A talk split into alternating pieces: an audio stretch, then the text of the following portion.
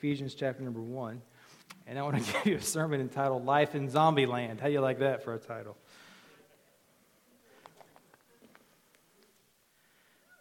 Life in Zombie Land. This should be interesting.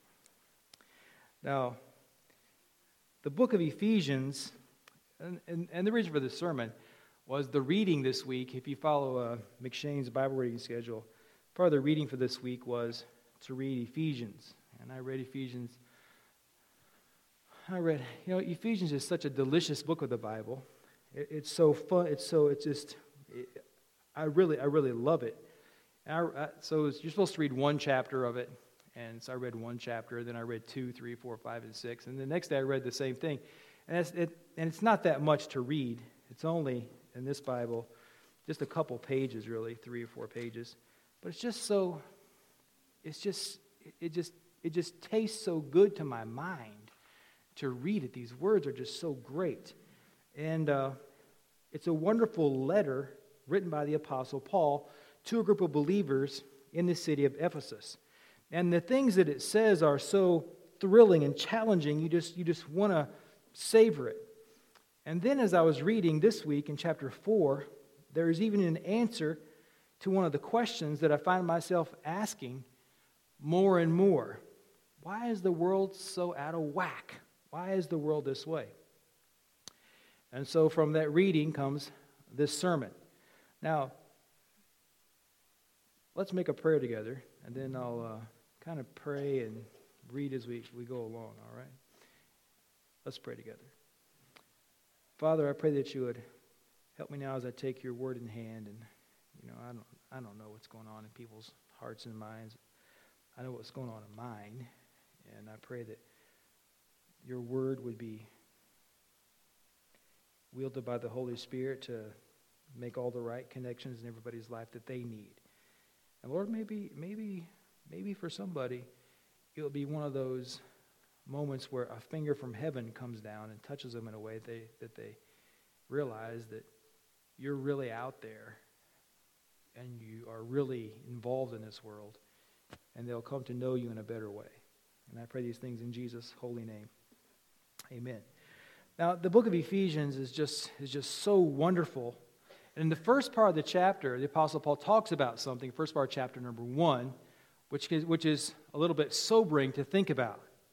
Now, Paul wrote this letter to the Ephesians by the leadership of the Holy Spirit. So, therefore, there had to be problems amongst the fellowship at Ephesus that he's addressing. This is no accident, there's purpose behind God's actions.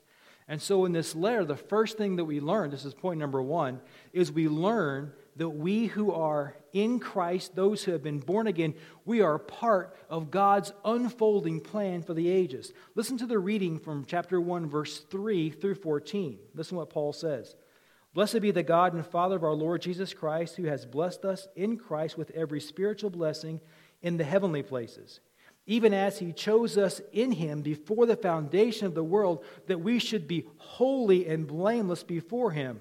In love, he predestined us for adoption to himself as sons through Jesus Christ, according to the purpose of his will, to the praise of his glorious grace, which he has blessed us, with which he has blessed us in the beloved, in whom we have redemption through his blood the forgiveness of our trespasses according to the riches of his grace, which he lavished upon us in all wisdom and insight, making known to us the mystery of his will, according to his purpose, which he set forth in Christ as a plan for the fullness of time to unite all things in him, things in heaven and things on earth. In him we have obtained an inheritance, having been predestined according to the purpose of him who works all things according to the counsel of his will, so that we who were the first to hope in Christ might be to the praise of his glory.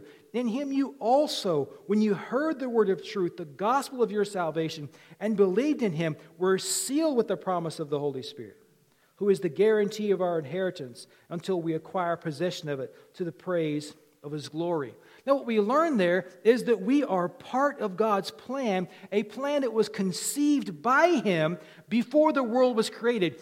Now, sometimes in theological circles, people talk about the intra Trinitarian fellowship that preceded the creation. Now, when you hear that kind of lingo, what that actually is is mumbo jumbo. It's just preacher talk. And you can't trust preacher talk ever. what it is, is a human attempt to understand something that we deduce that had to have taken place before the world was created. Because if God existed before creation, the implication is that the Son existed before creation.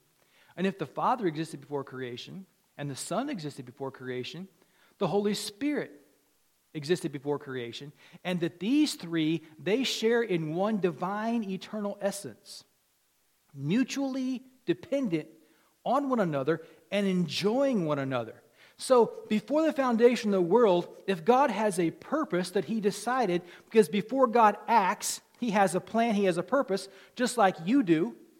Don't you sometimes, now we don't always think before we act. We all should, but we don't always do that. But before you act or think, you sit down and you maybe plan out what you're going to do. You have a purpose. I'm going to build a house. Okay, that's our purpose. Now, there are steps that lead up to that, right? So, first step is what? You have to have where am I going to build it? Somebody said, borrow the money. you know, where am I going to build it? Got to procure land, got to get permits, got to get money. You have to figure who's going to build it. Am I going to build it? Am I going to get my wife to build it? what's what's going to happen here? You have a plan. And it was, and this is a deduction that we make, is that God the Father, God the Son, and God the Holy Spirit, that before the world was made, that they worked out their plan for the ages, that they worked out their purpose. And sometimes in theological thinking, they'll talk about the decrees of God. That God made successive decrees. And then there's always preachers are always preachers are such weirdos, aren't they? Preachers are so weird because they have to work out the proper succession or the proper order of the decrees. What did God decree first? What did God decree second? And what did God decree third? And then the big question is is there any chronology or order in eternity? Is there one, two, three, or is everything just one? These are, these are things that people think about when they stay up too late. Well, these are the things that they thought about before we had TV. people sit around and did a lot of thinking. And what Paul is telling us here is that we who exist today, we who are in Christ today, are in Christ because of the plan of God for the ages. And that we are in the midst of God's plan, His great plan of redemption. Now, my friends, praise God that in God's plan that He conceived before the world was made, that there was a plan that absolutely included the salvation of sinners. Because if God hadn't decided to save sinners before the foundation of the world, there would be no salvation of sinners. And as a sinner who's been born again and come to faith in Jesus Christ, had all my sins, past, present, and future, had all those sins remitted or paid for or atoned for I'm pretty happy that God's plan for the ages included the salvation of sinners, especially in that personal way. Now, my friends, I believe this is, this is, a, this is, a, this is a, a matter of conviction for me. I believe that the universe, the earth, man, and everything in it was made so that God could glorify himself in the saving of his loved, chosen, and elect sinners through his own blood. This is a part of God's purpose and plan for the ages. God is so invested in saving sinners that Acts chapter 20, verse 28 says that the blood shed by Christ is the very blood of God. The church which he has purchased with his own blood. God giving himself in Christ for sinners. It's, it, in 2 Corinthians 5 says this, to wit, authorized version. To wit, God was in Christ reconciling the world unto himself. This is a divine act, a divine offering of himself, so the sinners could be redeemed. And God has made this world as the backdrop for his great plan of redemption. Now, as we live in, in the midst of this plan, we have to keep in mind that God is unfolding his plan or unveiling his plan to us like a play, act by act. Recently, we went down to the Sheboygan Opera House and watched the high school musical, and it was a play and in successive acts. Now you kind of know the, we kind of knew the, it was a Cinderella play, so you kind of know the, the bigger picture. If you ever watched a Disney cartoon, you kind of know how it goes. Now, if you're, if you're a classical person, you probably, you know, saw a real play, but, you know, anyway. So God's plan for the ages is being revealed to us play by play, page by page, act by act. God has predestinated things to happen. God has, is presenting to us this, this ongoing drama, his plan for the ages. And what we learn from this is that we see that the world that we live in plays a role in God's redemptive work, and that our county and our families we, we all are following the rails of God's predestinating, preordinating plan for the ages. God is working out His plan. Now, you may say, now, some, sometimes people say, well, I don't really care for that. I don't really care for what you're saying. I understand 100%. But I want you to think about something. The world we live in appears to be going off the rails the world we live in appears to be getting nuttier as the day goes by. And you start to wonder what, what in the dang heck is going on? What is taking place here? What is happening? Now, if, if the world is under God's control, then you know it's going to wind up right. You're on the rails. I thought I'd break it into a song about life is like a mountain railroad with an engineer that's brave. you must make the run successful from the cradle to the grave, you know, with your hand upon the throttle and your eye upon the rail. Just you're, we are on God's train. God's driving the train, and we're going along a prescribed path. It's not a path that we know. We don't know every crook and twist of God's path for this world, but we know that God is driving the train. God has ordered the world, so wherever we end up, it's going to be the right place. And along the way, He takes us through these things which are part of His, his plan. So we need to rest our hearts on, on His words. Things like here in, Ecclesi- in, in, in, in uh, Ephesians like verse 5 according to the purpose of his will. Verse 10 as a plan for the fullness of time to unite all things in him, things in heaven and things on earth.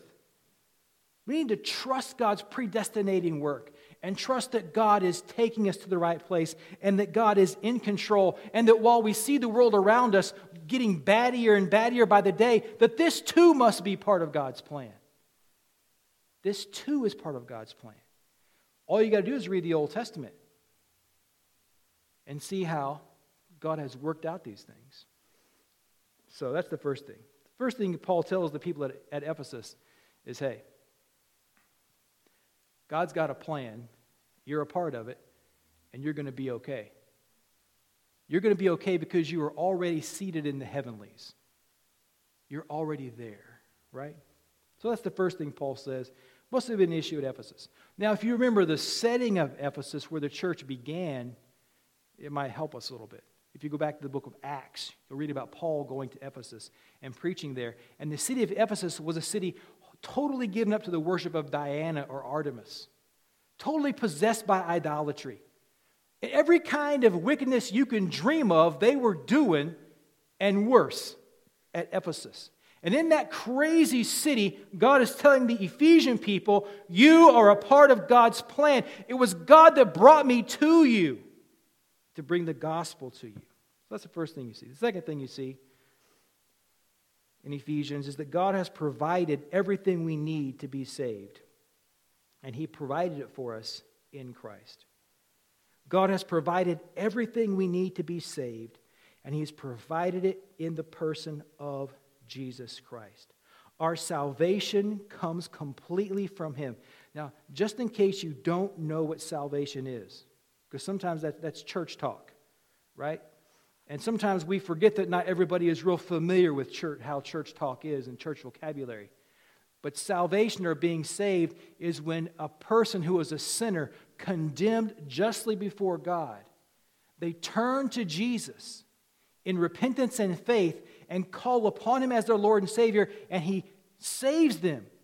The minute you put your faith in Christ, all the sins you committed from birth to that point, and all the sins you, you will commit from that point future, all those sins are forgiven in Christ. Every sin is paid for by Christ. When you put your faith in Christ, you are delivered from the wrath of God. You're delivered from condemnation. You're delivered from judgment for sin. And it's permanent, it's, it's justification. God declares a believer innocent before him and they are just for all time. That's romans 5 1 therefore being justified by faith we have peace with god. And the way those words are starting together it's a, it's a perfect tense. It's something that's a status that never changes. When you put your faith in jesus christ i know it seems unbelievable. But when you put your faith in jesus christ all your sins are remitted past present and future. It doesn't matter what sin you commit in the future you cannot lose this union with Christ. And that's what Paul talks about in the second half of in 1 and chapter 2. The salvation that we have comes completely from God through Christ. Now let's read verses 1 to 10, Ephesians 2 1 to 10. Listen to the reading. In verse number 1, Paul talks about our status with God before the new birth or before salvation and you were dead in trespasses and sins. This is your status. You're dead to God. And here's the evidence of this in which you once, this deadness, in which you once walked, following the course of this world, following the prince of the power of the air, the spirit that is now at work in the sons of disobedience, among whom we all once lived in the passions of our flesh carrying out the desires of the body and the mind, and were by nature children of wrath like the rest of mankind. So, Christians who have come to faith and everybody else are, it's the same. There's no difference. You weren't saved because God looked down from heaven and said, you know what? If I save him, I'm going to get a real good deal. I really need that person. That's not how it works. Everybody has this equal footing with God of being dead in sins. But God, being rich in mercy, because of the great love which he, with which He loved us, even when we were dead in our trespasses, made us alive together with Christ. By grace you've been saved, and raised us up with Him, and seated us with Him in the heavenly places in Christ Jesus. So that in the ages to come, so that in the coming ages He might show the immeasurable riches of His grace and His kindness toward us in Christ Jesus. For by grace you have been saved through faith, and this is not of your own doing. It is the gift of God, not of works, so that no one may boast. For we are his workmanship, created in Christ Jesus for good works, which God prepared beforehand that we should walk in them. This is where salvation comes from. It comes from God. It has to come from God because we can't fix it ourselves because of what it says in verse number one we are dead. It must come from God because we are by nature in a status with God that we cannot change. Now, I've been to the funeral home many times, and, and, and if there's a body present there, that, there's, the body can't change anything about itself. I've seen people come in there and they open the coffin, and some of us say, you know, I wish you could move, move this or do this or move his hand a little bit. And I've seen the, the funeral directors make little adjustments to the body. That body is dead, it can't do anything for itself. And this is the picture. This is the picture of you without Christ. You are dead. Now, you're not, now, sometimes uh, reform people will say, What can dead men do? And the answer is what? Okay, class. What can a dead person do? They can't do anything. So they're, just can't, they can't, they're just irresponsive, they're just dead. And sometimes they say, so you can't do anything to procure your own salvation. They talk about it in those, in those terms. And it's true in one sense. But the real point here is that you're at a negative status with God, you're dead. Now, I hate to do this because I preached a sermon about this recently, but I, I have to do it. Have you ever seen a mob movie about the mob? Mafia? So the only, the only one, the only good one is The Godfather, right? And you know, Michael Corleone, he has to give Fredo the kiss of death because Fredo has betrayed the family. Or you'll hear somebody like this, maybe if you've watched Shark Tank on TV. You guys ever seen Shark Tank? The show about the investment guys? And what does Mr. Wonderful say when somebody pushes him too far, rejects his offer? What does he say? You're dead to me. Have you ever said to somebody, to somebody You're dead to me? I say it, I, you know, I haven't said it in a long time, and I'm thinking about bringing it back. You know? You're dead to me. And that means that your status is you're just dead. You have, you have no value with me. You have no standing. And my friends, you are dead to God. You have no standing with God. You're in a negative status with God. And what can you do about that? You can't do anything about it. It takes God to intervene. It takes God to do this work. That's why it says in, in verse 1 and verse 4 by grace you've been quickened. You've been made alive, made to live by Him. He comes and does it because our natural standing with God is negative. In verses 2 and 3, he says that our nature, if we just watch the way we live, the way, the way we behave, that by nature we are rotten, in which you once walked, following the course of this world. Verse 3 among whom we all once lived in the passions of our flesh, and were by nature children of wrath. This is what our nature brings upon us. We are at a negative status with God, and it cannot be remedied by ourselves. And then verses 4 and 7, the apostle says that, but something has happened to change our status. Something has happened. God because of his love and mercy, responds to us. Even though we're dead to him, even though we have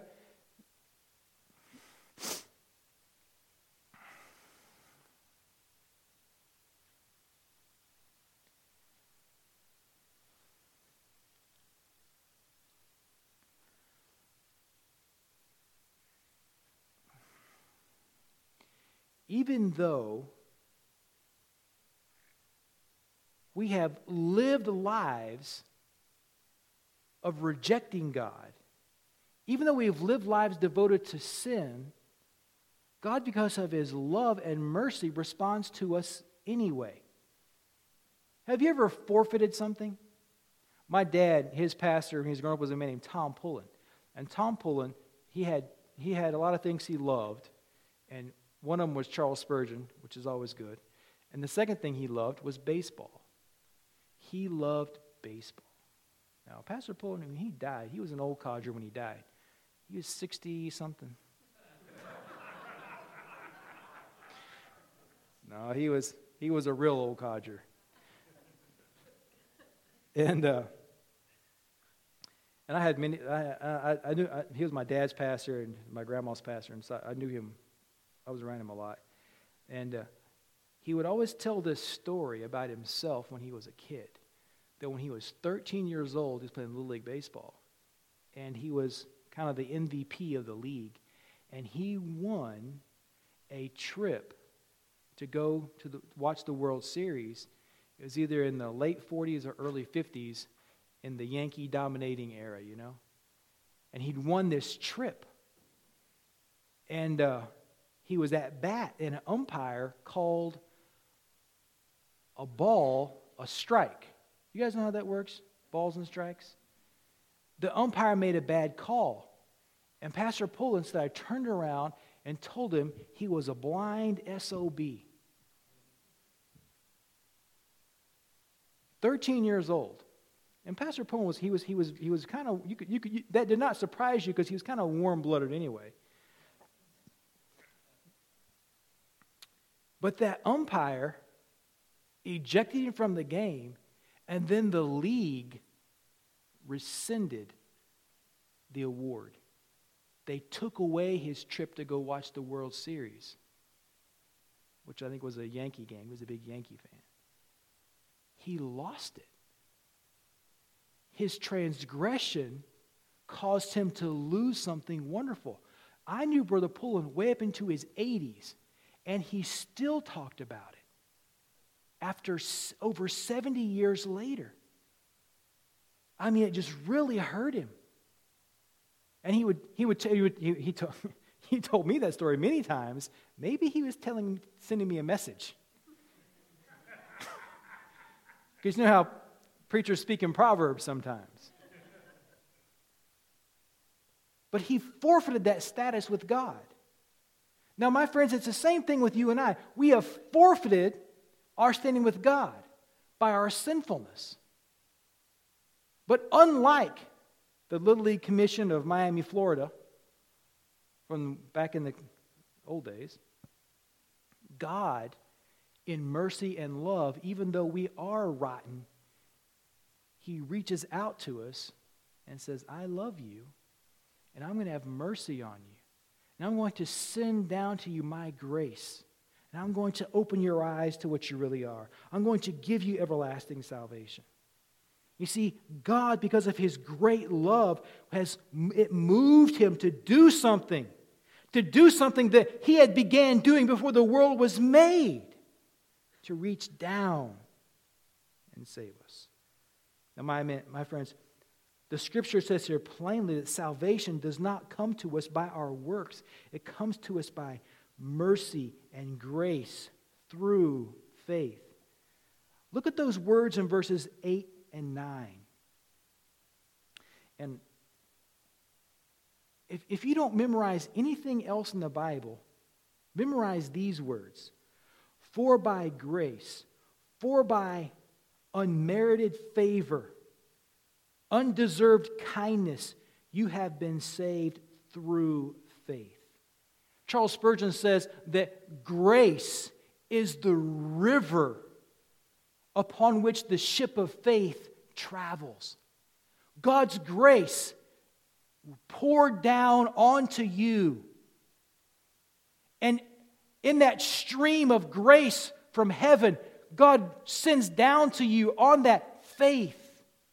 Because grace is not just a status.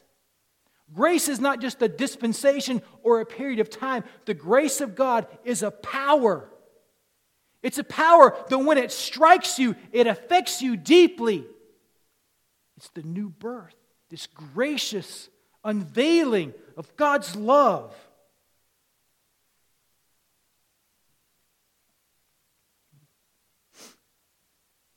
And this, verse 8, is not your own doing, it is the gift of God.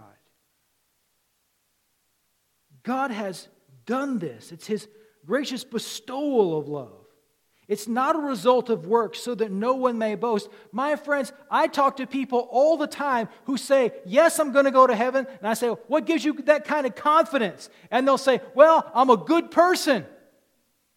I go to church. I was knocking doors in Oklahoma one time, and a lady told me, I said, How do you know you're going to heaven? She said, My husband's a Baptist deacon.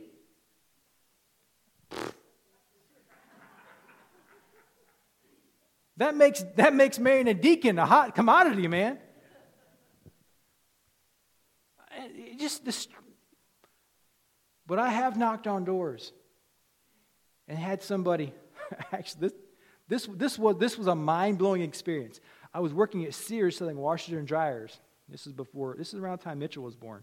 And me and this guy, he's a Lutheran. At that time, I thought all Lutherans were unconverted. Because I didn't know any better, really. We're, stand, we're standing there at work at Sears. There's nobody coming in. This is back in the day when you, we had to wear suits and ties to sell washers and dryers at Sears. Can you remember those days? Crazy times. We're standing there leaning on a washer. washer. He's standing right there. And I said, his name was Craig, I think. Craig. He had one leg longer than the other. He had a, you know, one of those funny looking shoes. We're standing there talking, and he said, So what are you, what are you doing here in Hot Springs? I said, Well, I came here to be assistant pastor at church. He said, Oh, he said, he said, I, I go to church. And I said, Where do you go? He said, I go to the, uh, uh, I think it was Prince of Peace Lutheran Church or something like that. And I said, and immediately I thought, well, he ain't going to heaven when he dies. Because only Baptists are going to heaven. that, was, that was my basic viewpoint. And so I thought, well, you know, workplace evangelism, here, here we go. And so I looked over at him and I said, How do you know you're going to go to heaven? And he said, Because of the grace of God bestowed upon me through Jesus Christ, my Lord and Savior. Boom! Quote John Jasper, ain't nobody kept out of heaven saying stuff like that. I mean, that is the way of salvation. The grace of God bestowed. If you're gonna, if you're gonna get something tattooed on the brain on your brain, if you want something to be burned in your memory, burn these words, for by grace you've been saved through faith. And this is not of yourselves. It's not of works that any man should boast. It's through faith in Christ. Now, I know for some of you that seems, it just seems too good to be true. Because we're all conditioned that if it is, if it sounds too good to be true, then what? It is. But God, this is the miracle of the gospel. If the gospel ever makes sense to the world around us, we've lost the gospel or they've all been saved. Through faith, through the transfer of your trust from anything other than Jesus to Jesus will save your rotten soul. Will save you. Put your faith in Jesus Christ. Put it anywhere else and you'll go to hell. Put it in Christ and you'll go to heaven. In Christ. By grace, through faith. It's a gift, not something we earn. We are His workmanship. So let me ask you this question Are you believing your way to heaven? Are you trying to work your way to heaven? Because I've been around Baptist people long enough, and I've been in churches long enough to know that just because you go to a Baptist church that preaches the, the free gospel of Christ's grace or anything like that, doesn't mean everybody understands you. We're not, we're not working our way to heaven. Because some people are really, they really think, I got to do my part. Jesus did his part, and I got to do my part. Are you working your way to heaven or believing your way to heaven? If you're believing your way to heaven, you're going to make it. If you're working your way to heaven, you're not going to make it. Faith in Christ saves. Now, the third thing I want to say to you is this Well, I'm saved, but this world is so insane. Why are all the people around me so crazy? Because the Lord saves us, but He doesn't take us to heaven right away. Have you ever wondered why that is? Lord, how come I can't just put my faith in you and be zapped up to heaven? Wouldn't that be great? See, some of you guys are wondering if that'd be great or not. Because summer's coming.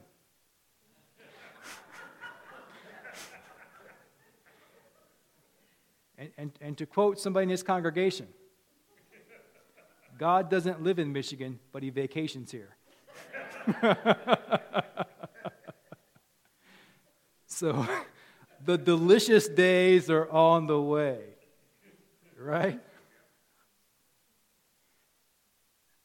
The world around me is so, why are people around me so crazy?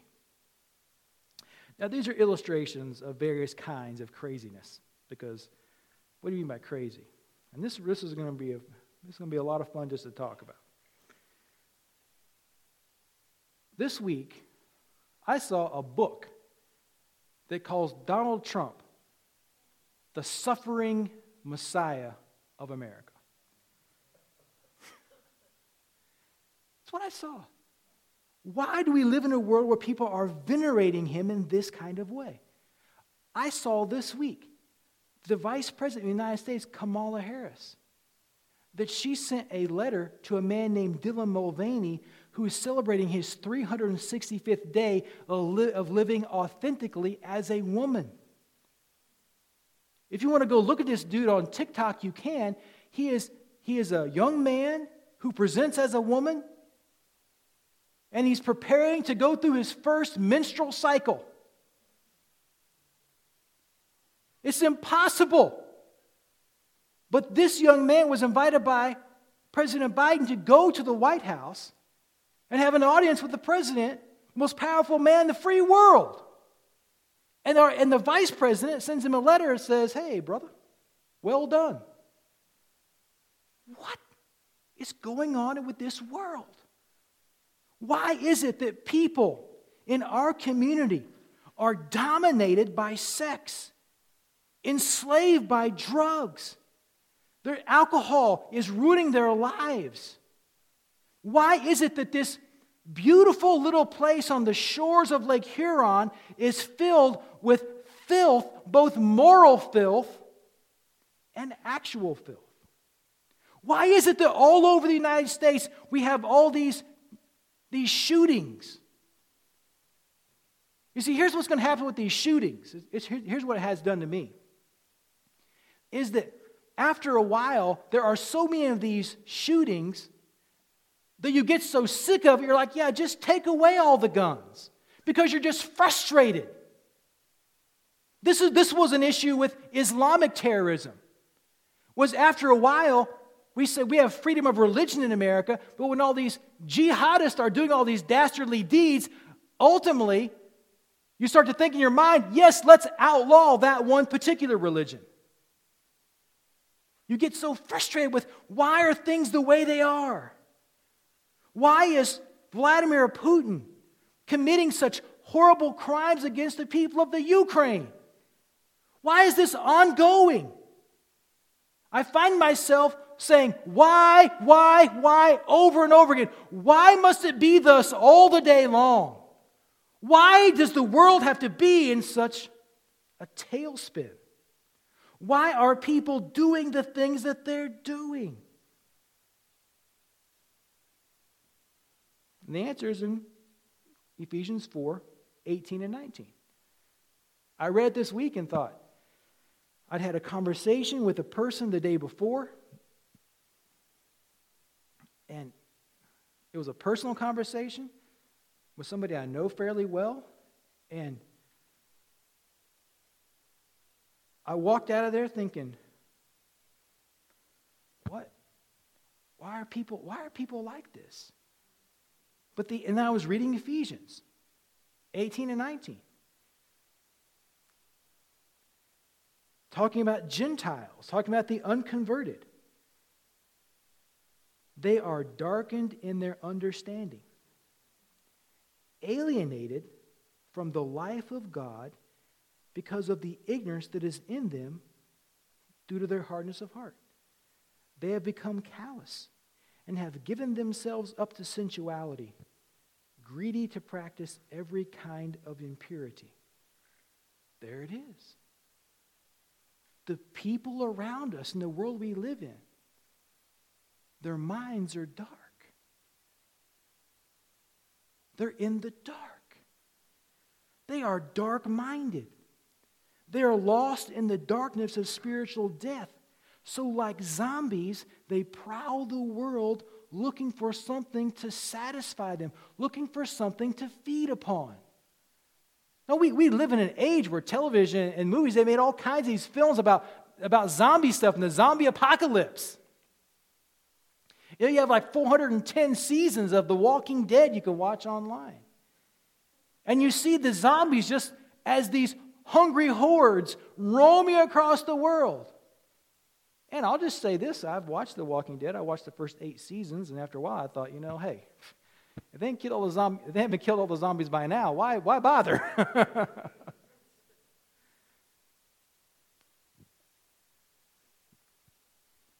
and, and, and everywhere people go, no matter what kind of life they build on those shows, they got their little city, they got the wall around it, they got their little zombie traps. They got their 223s and 556s and their sniper rifles and every kind of, of thing you can imagine to, to take out the zombies. The zombies just keep coming. The zombies mess up everything, you know? We live in a world filled with people who their minds are dark. Why are they doing the things they're doing? They are darkened in their understanding. They don't understand. Have you ever tried to get somebody to understand something? Something that's so painfully clear to you? I only went to, I only went to Christian school a couple times in my life, and the rest of the time I was homeschooled. But when I did go to Christian school, I remember sitting at a table with a lady named Lenora Pullen. She was Pastor Pullen's uh, daughter in law. And she was explaining to me algebra. And she would explain it to me, and she'd say, See? And I would go, No. And so she would do it again. She'd say, See? And I would say, No. And I could tell she was getting warm. So even when I did see, I still said no. I was winding her up. Zing, zing, zing, zing. And finally, go back to your desk. I didn't understand. They don't understand what's going on. That's why that's, I really think this is a true statement. That's why it looks like so many times that Christians, people who have the Holy Spirit, they're the only people who can see what's going on in the world. We're the only ones who have the right perspective. We're the only ones who can say this is what's absolutely true. It's Christians. Because our understanding is different we have received the mind of Christ. We have the light. We have the light. They are ignorant. They don't know any better. Now,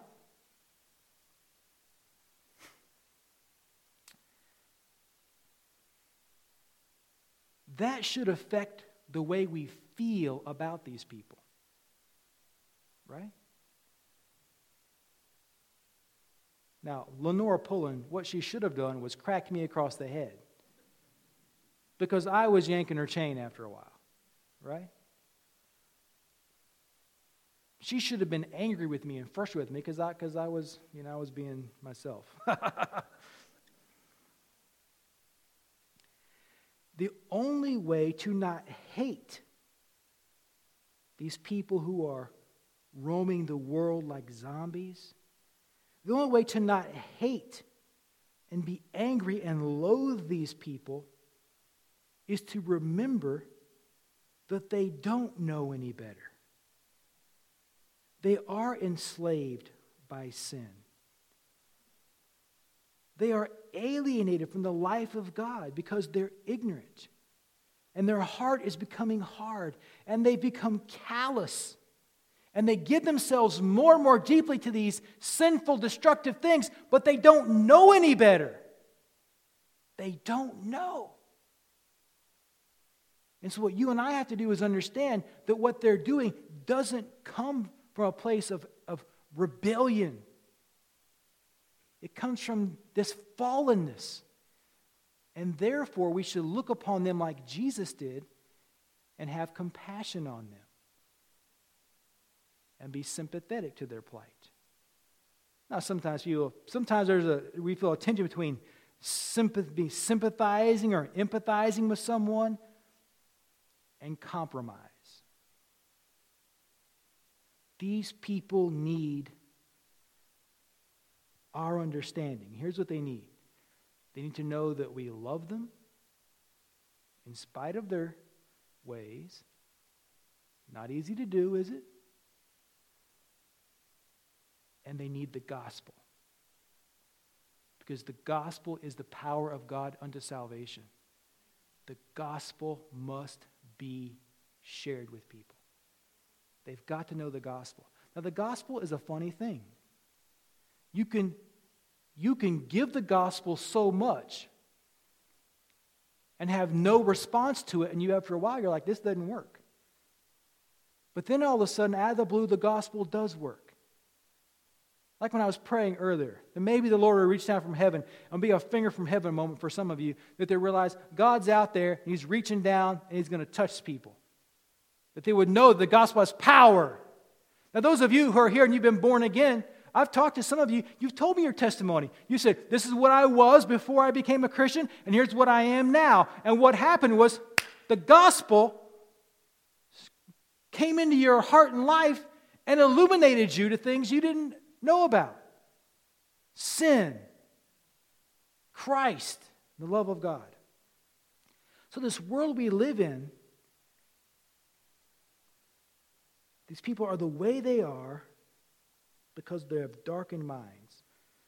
So, don't hate them, don't burn them in effigy. Reason with them, argue with them about things that have to be argued about. But don't let them think that you don't care for them as a person. And don't, and don't get to thinking that they don't deserve the gospel. Because that is something, that's a temptation you're going to have sometimes. Somebody told me one time, I said, man, I've thought about killing people hundreds of times. And they're like,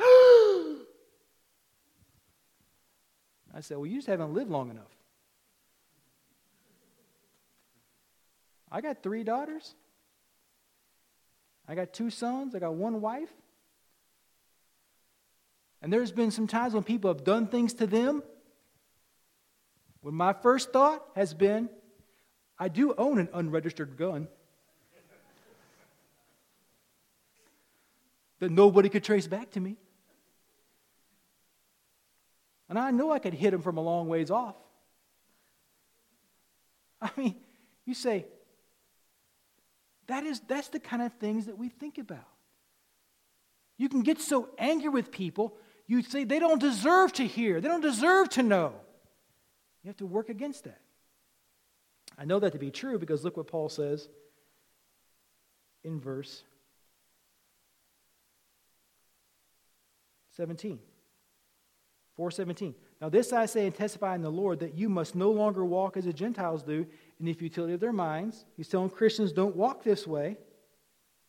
Verse 20, he says, verse 18 and 19, this is how they are. That's not the way you learn Christ, assuming you've heard about him and were taught in him as the truth is in Jesus. You must put off the old self, which belongs to the former manner of life and is corrupt through deceitful desires, and be renewed in the spirit of your minds, and put on the new life created after the likeness of God in true righteousness and holiness. Therefore, having put away falsehood, let each, of you live this way. Christians can still go back to the old way. The temptation is there. We have these two natures one that wants to please God and one that doesn't want to please God, and they're at odds with each other. And the apostle says, Don't go back to the old way. Don't become like those people. Don't live like that way.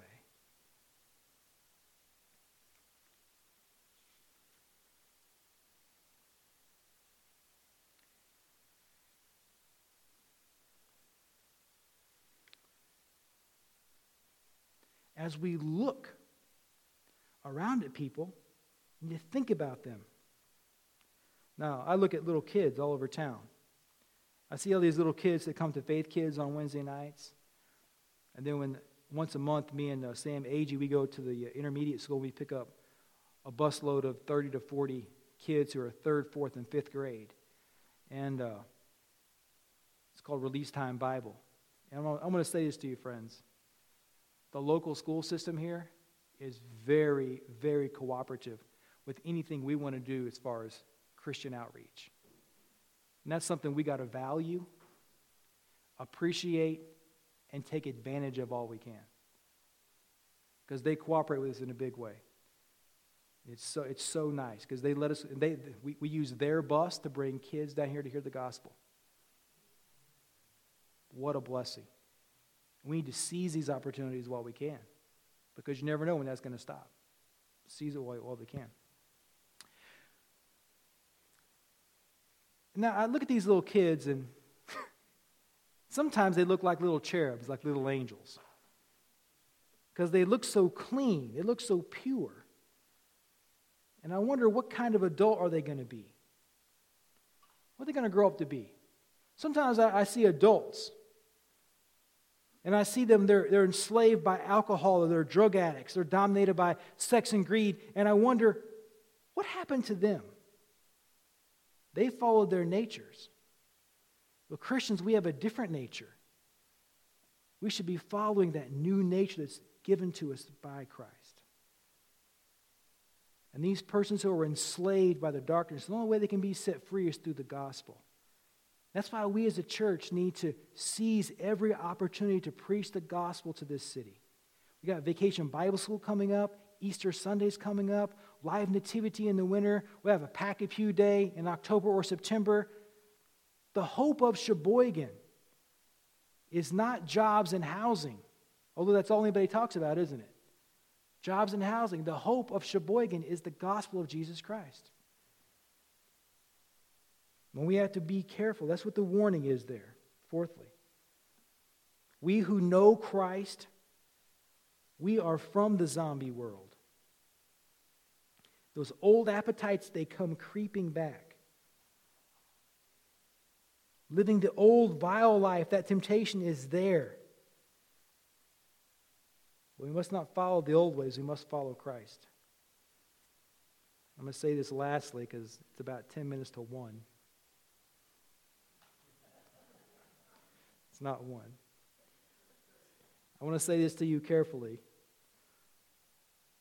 I wonder how many of you are sliding the wrong way, getting back to putting on the old self. You're not renewing your mind like you should. Instead of putting on the new man, you're still playing dress up with the old man. The way we should be living is described in the last part of chapter 4. So here's the conclusion the world is messed up. And churches can get so yucky sometimes. There can be so many things happening inside a church that we just think, well, it's hopeless. And we just quit. Or at least feel like quitting sometimes. But my friends, as I read Ephesians this week, I was reminded that not to quit. Because sometimes things can get to you. Don't quit. Press on. Now, earlier in the year, I was thinking about preaching through Revelation or teaching through it in a class, but I decided not to do it because I think it, it just caused too much trouble, probably. But as you read Revelation, if you read it regularly, it has a really cool thing in it. And when you get when you get to the back of the book, guess who wins? Everybody who's on Jesus' side. That's who wins. There's an old song by the cathedrals that goes, I read the back of the book and we win. no more living in darkness, we'll be living at home with Him. We win. Christianity is going to win out in the end. Sometimes it looks like it's not, but it's going to win in the end. So, my friends, let's press on together. Let's press on together. Let's pray together. Father, we thank you for your word and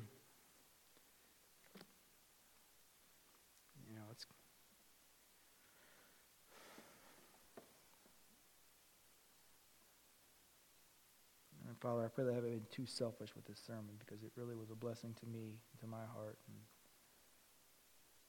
reoriented my mind about life and the world we live in. And I pray, Father, that it would do the same for my friends and brothers and sisters here. Lord, I pray that if there's somebody here who is not a Christian, that they'll call out to you. Help them to be delivered from the deception that says salvation is attained through works. Help them to rest in the gloriousness of justification by faith alone. And they will call upon Christ and be saved. Whatever barrier might be standing between them, Lord, if they're worried about what people may say or think, that you would tear down those, those walls, Father. And let the glorious light of the gospel shine in their heart and mind in a brilliant way. I pray these things in Jesus' precious and glorious name. Amen.